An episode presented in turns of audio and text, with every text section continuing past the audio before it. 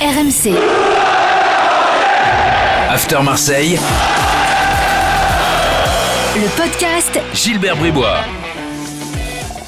Chers supporters de Jean-Pierre Dogliani et Jérôme Leroy, bienvenue dans le podcast After Marseille. 15 minutes de débat consacré à l'actu de l'OM avec Daniel Riolo. Salut Daniel. Salut Et avec Florent Germain qui est à Marseille. Salut Florent. Salut les gars, salut à tous Au programme, on l'a fait pour euh, Lyon et pour Paris, on va le faire pour Marseille bien sûr avec grand plaisir. On va faire une petite évaluation après 10 journées. Eh oui, le, le, taulier des 10 journées, le, le boulet des 10 journées, puis les autres, hein. Euh, bien sûr, on va en débattre dans quelques instants. Et, et puis, et puis la suite avec Villas-Boas, comment euh, est-ce que ça peut tenir cette histoire? Lui qui semble de plus en plus contrarié et qui en même temps contrarie de plus en plus de monde. Tout ça, c'est tout de suite dans le podcast After Marseille. Alors Florent, je suis convaincu que si je te demande ton taulier des 10 premières journées, tu vas me dire Mandanda. Eh ben écoute, t'as bien vu. Il n'y a pas trop le choix. hein. Bah c'est ça, c'est bien le problème. Euh, J'étais en train de chercher, en plus tu me cueilles un peu à froid là sur euh, le, Ah le oui. taulier. Donc euh, Mandanda c'est évident, s'il y en avait un deuxième... Euh, Même pas. hein. Même pas non, j'ai trouvé qu'il avait été euh, moins bon sur, Ah ouais, euh, vraiment moins bon. ouais, Ouais. sur octobre-novembre.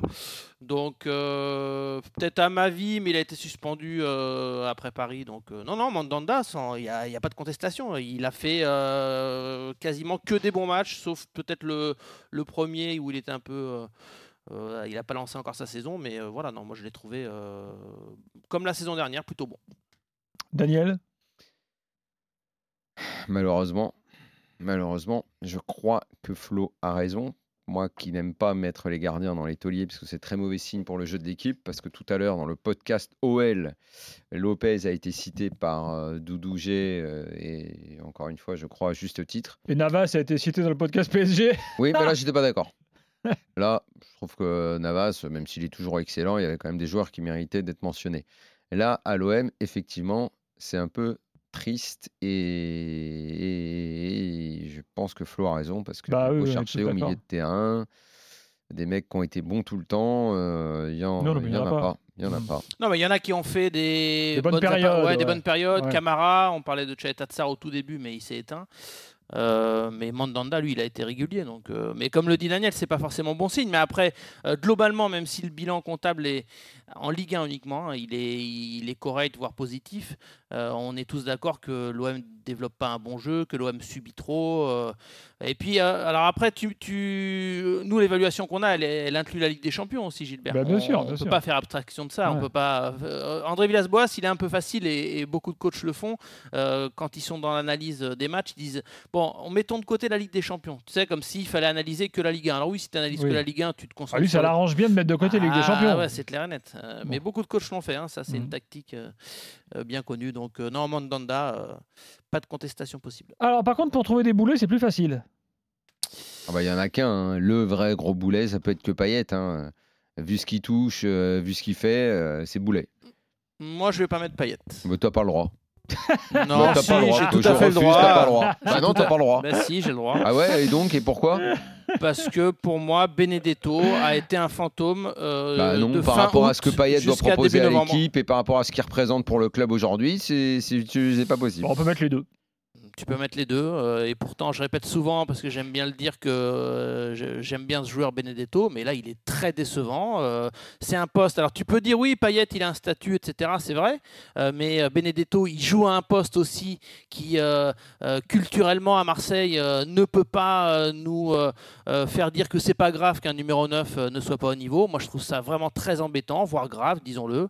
On Alors a- le poncif, c'est ah ouais, mais le pauvre Benedetto, il a pas de ballon. Ouais, bah, c'est facile ça. hein. Hmm. Écoute, C'est pour ça que je dis le poncif. Ouais, voilà, c'est ça. Non, mais écoute, euh, je sais pas. euh, tu peux ne pas avoir de ballon, mais euh, montrer certaines choses euh, dans tes appels, être plus tranchant. Euh, tu sais, euh, c'était le même, le même système en début de saison euh, dernière. Euh, il n'avait pas énormément de ballon, mais il était un peu plus tueur. Et puis, je sais pas, euh, on reconnaît pas, ne serait-ce que. Il, il a une gestuelle qu'on ne lui reconnaît pas, quoi. Mm. Euh, la- euh, physiquement, le visage, il a plus cette grinta, cette foi. euh, Je sais pas Non, ce mais il- ce qui est terrible, c'est qu'il donne l'impression d'un joueur, en fin de course. Tu vois? Ouais. euh, Fragile, euh, plus en confiance. Un peu euh, déprimé, c'est- même. Ouais, c'est. par, par instant. Et pourtant, André Villas-Boas lui fait énormément confiance. Euh, c'est peut-être l'un des joueurs avec le- lesquels il parle le plus, euh, notamment à l'entraînement, pour adapter euh, son positionnement, ce- le système de l'équipe, est-ce que ça va lui convenir. Euh, il, voilà, il se soucie énormément de, de l'état de forme et l'état mental de Benedetto. Et pour le moment, ça marche pas. Donc il faudra voir si le match à Strasbourg, euh, en ce sens, a été un petit déclic ou pas, parce que Valère Germain a été titulaire, ce qui n'était pas arrivé. Mhm. Il n'a pas fait un match exceptionnel, mais il a plutôt été bon, enfin correct, on va dire. Donc, euh, est-ce que la, la concurrence est vraiment relancée Euh, bah, Ce sera l'enjeu des, des prochains matchs, évidemment. Voilà pour l'évaluation. Parlons maintenant de Villas-Boas. Euh, on a laissé un Villas-Boas euh, très énervé. Euh, qu'on n'avait pas l'habitude de voir comme ça. Il- de- depuis le début euh, de son arrivée à Marseille, c'était plutôt le gars affable. euh, Et on a retrouvé un pédagogue, Villas-Boas qui a l'air euh, de s'en foutre. Mais de s'en foutre De ce qui se passe à Marseille, ça euh, en devient gênant. J'ai le sens, la façon dont il parle, euh, de plus en plus, je trouve euh, vulgaire, presque, un peu grossière même, pour être précis. Euh, genre euh, maintenant la dernière nouvelle là ouais je me verrais bien entraîner au Brésil je me verrais bien en fait je me verrais bien partout sauf à l'OM quoi. Hmm. Voilà.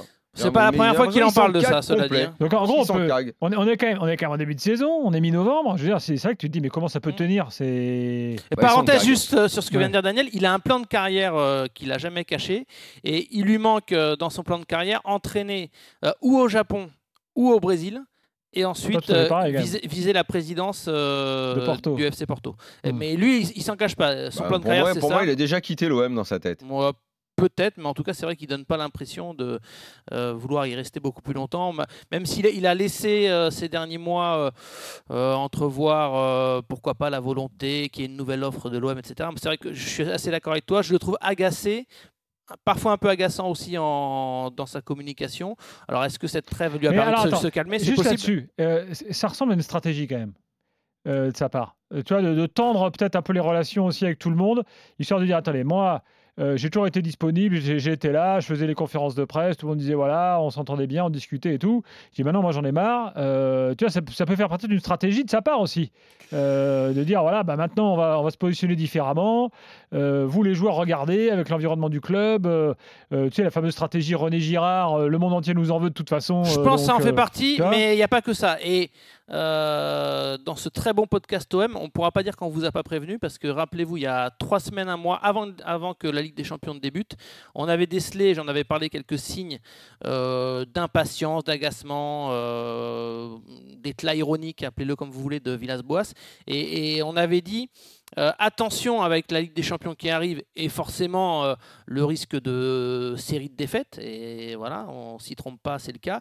Euh, quelle attitude aura Villas-Boas par rapport aux critiques? Et en fait, on a assez tôt décelé que bah, c'est un coach qui, aime- qui n'aime pas ça parce que la saison dernière tout se passait plutôt bien. C'est vrai qu'il y avait de bonnes relations avec la presse.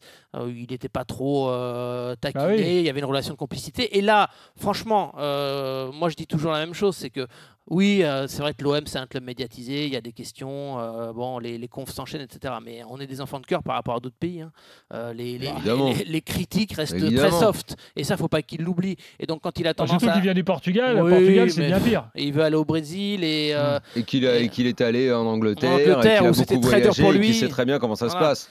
Donc il joue à un jeu, il sait très bien qu'on est relativement euh, cool euh, par rapport à Vous ça. êtes mais- des petits agneaux. Non, mais il aime pas. Il aime pas être, euh, être un petit peu mis dans les cordes avec certaines questions pénibles. Et pourtant, bah, c'est notre boulot et on va continuer.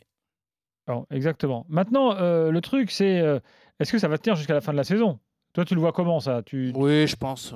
De toute façon, euh, ça va tenir.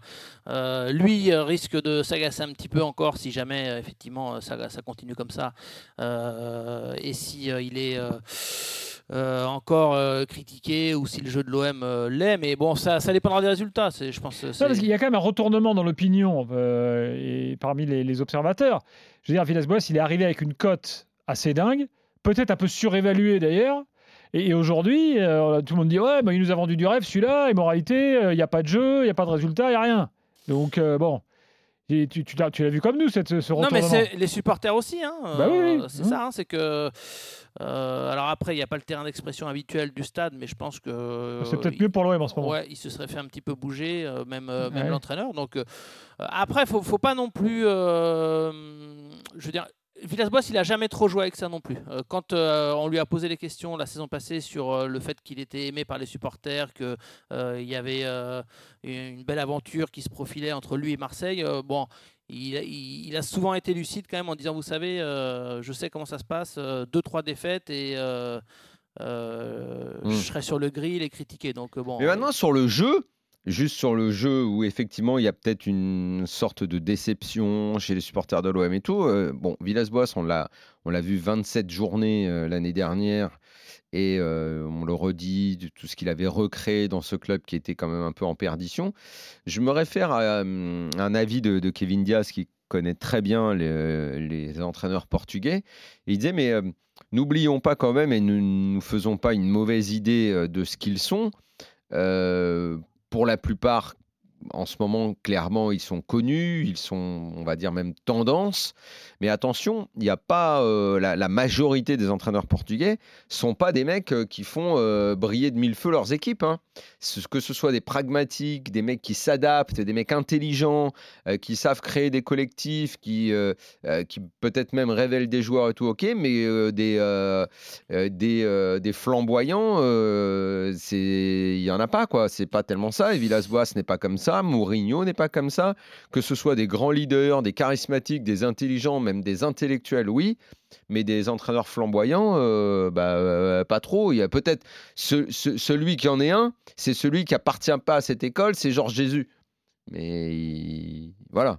Moi, c'est ce qui m'agace le plus, pour être très sincère, par rapport, euh, vu qu'on parle de la com de André Villas-Boas, c'est euh, la dernière réponse, notamment euh, en disant bah, si tu veux plus de spectacles, va voir la Juve ou le Barça. Ou, euh, Bah, moi, je suis il y a d'accord Il y a toi, je 15 trouve jours à c'est Lorient. très, très agaçant, Ouais, ces non, parce que Oui, bah, surtout quand Correa l'avait dit à Nancy, on l'avait, on l'avait, on l'avait ratiboisé pendant six mois derrière, le pauvre. Non, mais c'est là, pas, c'est pas comme si tu étais dans un club euh, Ouais. qui a jamais connu enfin, euh, de, de grandes épopées ou Et de grandes que lui, il parlait même pas comme ça. L'année dernière, il n'était pas vraiment comme ça. Il disait se soucier beaucoup de ce que pensaient les gens et tout. Et là, là je te dis, on le... C- Ça lui coûte quoi de dire euh, euh, écoutez, je sais qu'on est dans le dur en ce moment, au moins euh, on, on gagne un zéro en championnat, on se positionne bien, ça va nous permettre de euh, travailler ce fond de jeu, mais je suis, je suis d'accord avec vous, en ce moment, c'est pas beau à Mm. voir. Enfin, je sais pas, cette franchise qu'on a tant louée et tant aimée chez Villas-Boas, là, Là, pour le coup, que sur le fond de agacement. jeu. Là, il n'est que agacement Ouais. et Des- des- irritation. Des fois, je veux bien le comprendre, à la limite. Qui est ce jeu un petit peu où, où ça chatouille, ça se pique avec les journalistes Moi, des fois, j'aime bien parce qu'il y a, il y a un peu de sincérité, ça sort des tripes, ok. Mais là, le fond de jeu, je veux dire, tu peux pas nous, nous faire dire ou expliquer aux supporters qu'en ce moment, tu vibres en regardant l'OM. C'est une évidence. Donc, alors, euh, les gars, tout de même, euh, Villas-Boas, il se retrouve aussi en première ligne parce qu'il y en a deux qui sont. Je sais pas si tu les vois de temps en temps, mais euh, Longoria et Jacques Henriero. Ah oui. Alors là, c'est les mecs, alors soit ils se planquent, soit c'est une volonté euh, délibérée euh, de dire attends, on laisse Villas-Boas en première ligne et puis il a qu'à se débrouiller. Enfin, je sais pas, mais comment tu, tu vois Non, tout ça sur, Jacques Henriero, euh, c'est une volonté euh, depuis euh, la réorganisation là, de, de cet été, où en fait, dès qu'il y a une question sur le sportif, sauf euh, vraiment un cas très rare euh, où il sera invité dans des émissions et il acceptera quand même de parler ballon, mais Hmm. euh, il délègue à Pablo Longoria. Et Pablo Longoria, c'est vrai que comme il est du genre à pas du tout vouloir se froisser avec André Villas-Boas, euh, il va pas faire Ah ouais. d'ingérence et il va pas du tout parler de, de l'équipe. Donc au final, le seul à représenter l'OM, c'est André Villas-Boas. Et je pense que ça a joué un peu dans, dans son agacement ces derniers temps, c'est qu'avec l'enchaînement euh, Ligue 1, Ligue des Champions, euh, bah, les confs de presse euh, se sont multipliés tous les trois jours, donc les mêmes questions qui reviennent, les défaites, l'inquiétude, le système, et, et le fait d'être tout, seul à répondre. Et en plus, j'ajoute le contexte Covid euh, qui fait que les joueurs ne viennent plus quasiment face au micro, hein, malheureusement après le match. Euh, donc on n'entend que Villas-Boas, et je pense que à petit feu, ça l'a un peu euh, agacé. Oui, ça le sert pas. Ça, on est, on est bien d'accord. Euh, ok, euh, dans, dans l'actu marseillaise du moment, tu as autre chose, Florent? Ouais, petite parenthèse. euh, bah non, il y a eu la, la trêve, euh, effectivement, qui leur a permis de faire un match euh, amical contre la réserve. Ils ont gagné 1-0. Bon, ils ont, ils ont juste donné du Contre temps. la réserve. Ouais, contre la réserve de l'OM. Qui, quand même. qui évolue en National 2. Donc ça a permis. personne d'autre. Non, mais c'était tu vois, Saint-Etienne a c'était trouvé la- Grenoble, quoi, par exemple. c'était la facilité pour eux et Ah puis euh, peut-être voir certains jeunes. Donc ça a permis de donner du Et temps tu de voulais jeu. dire à- un mot sur Payet aussi? Et un petit mot sur Payet Il a euh, commencé un régime? qui Il fonctionne. Oui, qui est allé- fonctionne. il est allé chez Merano pendant la semaine. Qui fonctionne. Non, pas de Merano. Merde. Euh, mais par contre, euh, on m'explique qu'il y a eu vraiment une prise de conscience de sa part euh, euh, Ah bon? de- depuis une petite dizaine, quinzaine de jours et qu'effectivement il s'est affûté. Ah, parce Il qu'il n'avait a- pas pris conscience avant, donc. on en Bah, est là, quoi. Peut-être pas. Ah, c'est pire que tout, alors. Ou, Là, ou- c'est ou vraiment- que, euh, ou que il est, il-. Mentalement il n'y était pas, mais c'est vrai qu'on m'explique pour le dire de manière très claire que Dimitri Payet a perdu du poids et que euh, il a aussi profité de cette trêve pour euh, s'affûter et revenir euh, voilà plus euh, Ah bah, on va vite le voir, hein, de fit, toute façon. plus fit physiquement. Il y, avait déjà Sinon, eu, tu t'es rencardé sur les clips Uber Eats, ils vont arrêter ou pas toute la honte à l'OM je sais pas, je voulais gérer c'est votre enquête ça dans, dans, dans Ah, non, les- non, non, moi, je faut pas qu'ils arrêtent, ça, fait, ça nous fait des super jingles pour l'after. merci Uber Eats. Voilà. Et merci Florent, merci, Merci Daniel. à vous. C'est fini pour aujourd'hui. Ciao, les amis. À la semaine prochaine pour un prochain podcast After Marseille. RMC, After Marseille, le podcast Gilbert Bribois.